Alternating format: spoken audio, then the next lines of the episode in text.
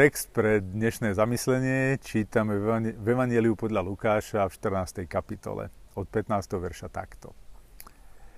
Keď to počul jeden zo spolu s hodovníkov, povedal mu, blahoslavený, kto je chlieb v kráľovstve Božom.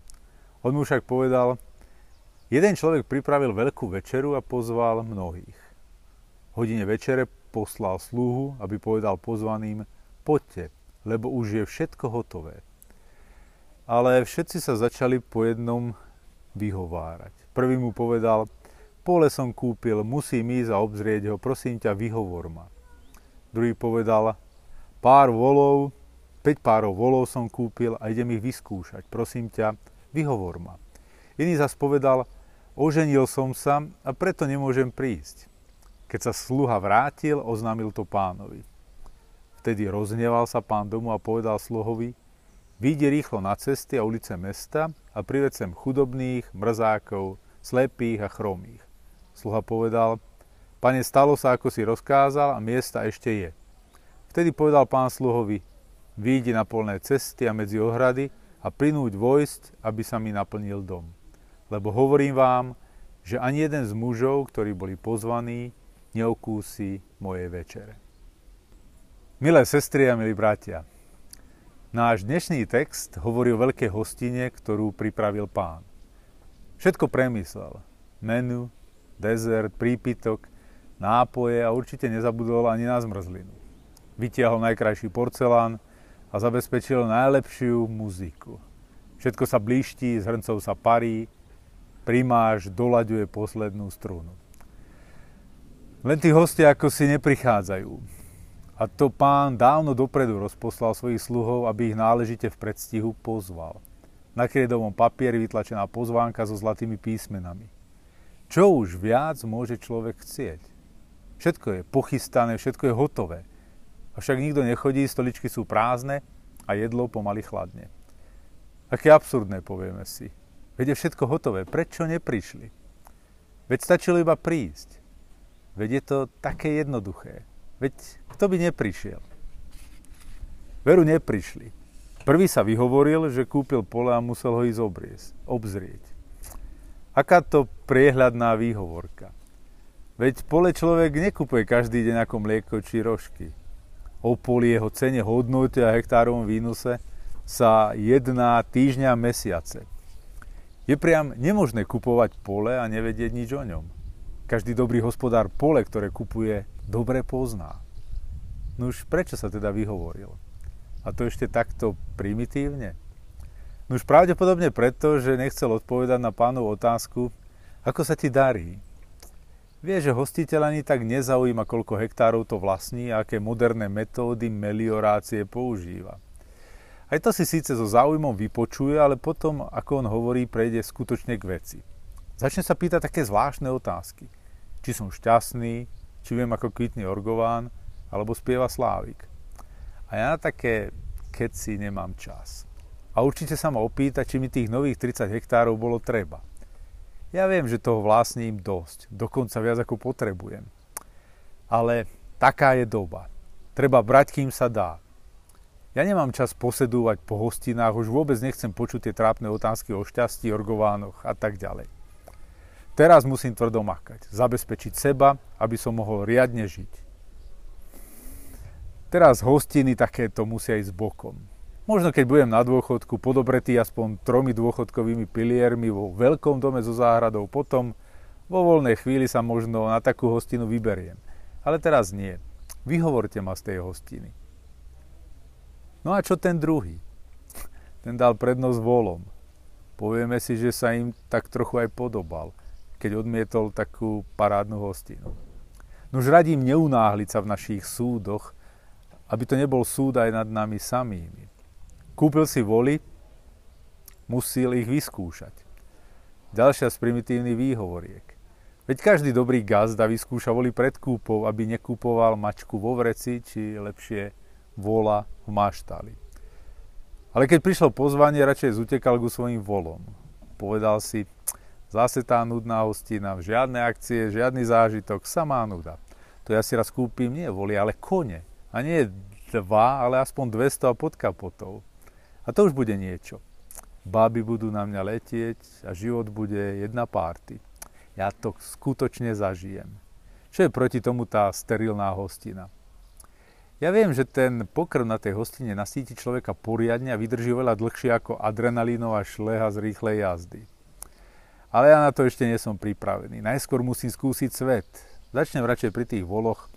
Vyhovorte ma z tej hostiny. No a čo ten tretí? Poviete si, ten mal aspoň poriadnu výhovorku, nie? Veď sa háda musí venovať svojej manželke. Konečne potom zhone, svadobných prípravách a tak ďalej majú čas len na seba – a tu ich zrazu znovu niekto otravuje. Oni si chcú budovať svoje vlastné hniezdočko a tu hneď takýto rušivý vonkajší moment. My chceme byť sami, nechajte nás. A keď si predstavíme, akých ľudí tam stretneme, bude tam aj susedka, s ktorou som sa už dva mesiace nerozprávala. Jednoducho sme sa pohádali a ona ma do krvi urazila. No a ten pán sa ma na to určite opýta, lebo si všimne, že sa nerozprávame. A uzmieriť sa, no to veru ani za svet. A bude tam aj ten prípad z vedľašej ulice, taký nešťastný týpek. Zase si bude vylievať srdce môjmu mužovi a on to vôbec nepotrebuje, také depresívne reči. Na čo tam aj budem chodiť? Veď aj tak sme to všetko už počuli a zažili. A tí ľudia tam, radšej sa opevníme doma v našom hrade prepevnom. My dvaja tú hostinu nepotrebujeme, my si vystačíme sami. A keby sa niečo medzi nami pokazilo, tak si podelíme majetok, deti, fotky, spomienky, city a poberieme sa každý svojou stranou. A tie na tej hostine by nám aj tak iba všetko stiažovali. Čo tam budeme chodiť? Vyhovorte nás. Pán čaká a nikto nechodí. No už vyšle sluhov do ulic, aby privedli mrzákov, chromých, chudobných a slepých.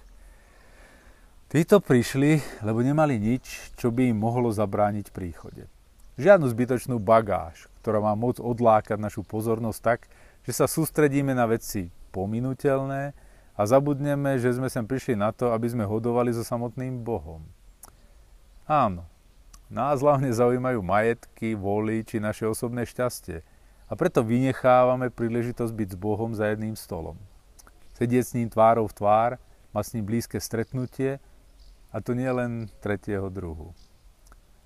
A Boh nie len, že všetko pripravil a pozval nás k stolu. On je dokonca pripravený vojsť do nášho domu, ako vošiel k Zachejovi. Ježiš je pripravený vojsť, aby nás zachránil od nás samých, našich prevrátených hodnôt, nášho sebectva či strachu.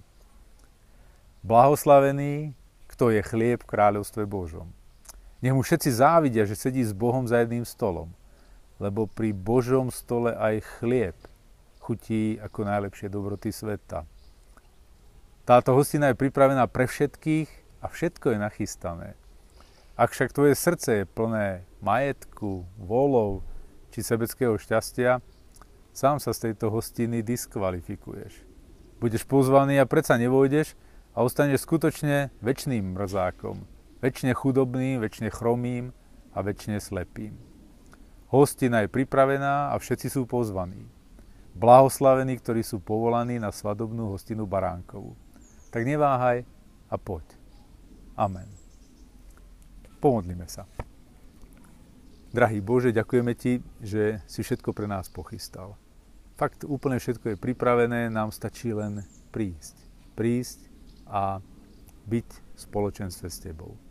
Daj nám prosím ťa dostatok odvahy, aby sme tieto príležitosti nevynechali, neignorovali, ale mali tú šancu sa s Tebou stretnúť. Amen.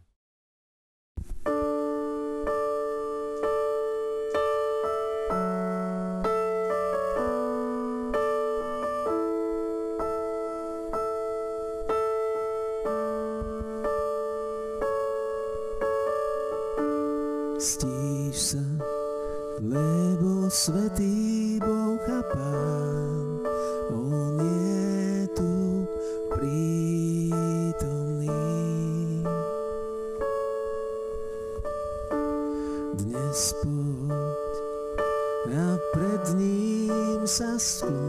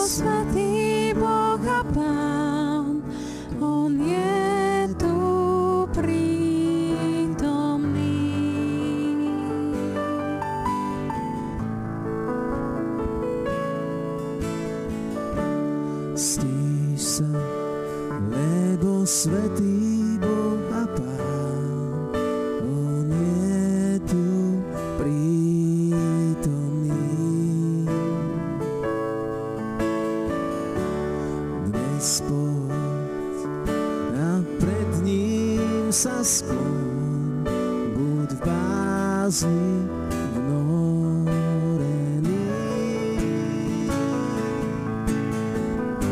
V ňom nie to hriechov viem, sveta je táto zem. Stíl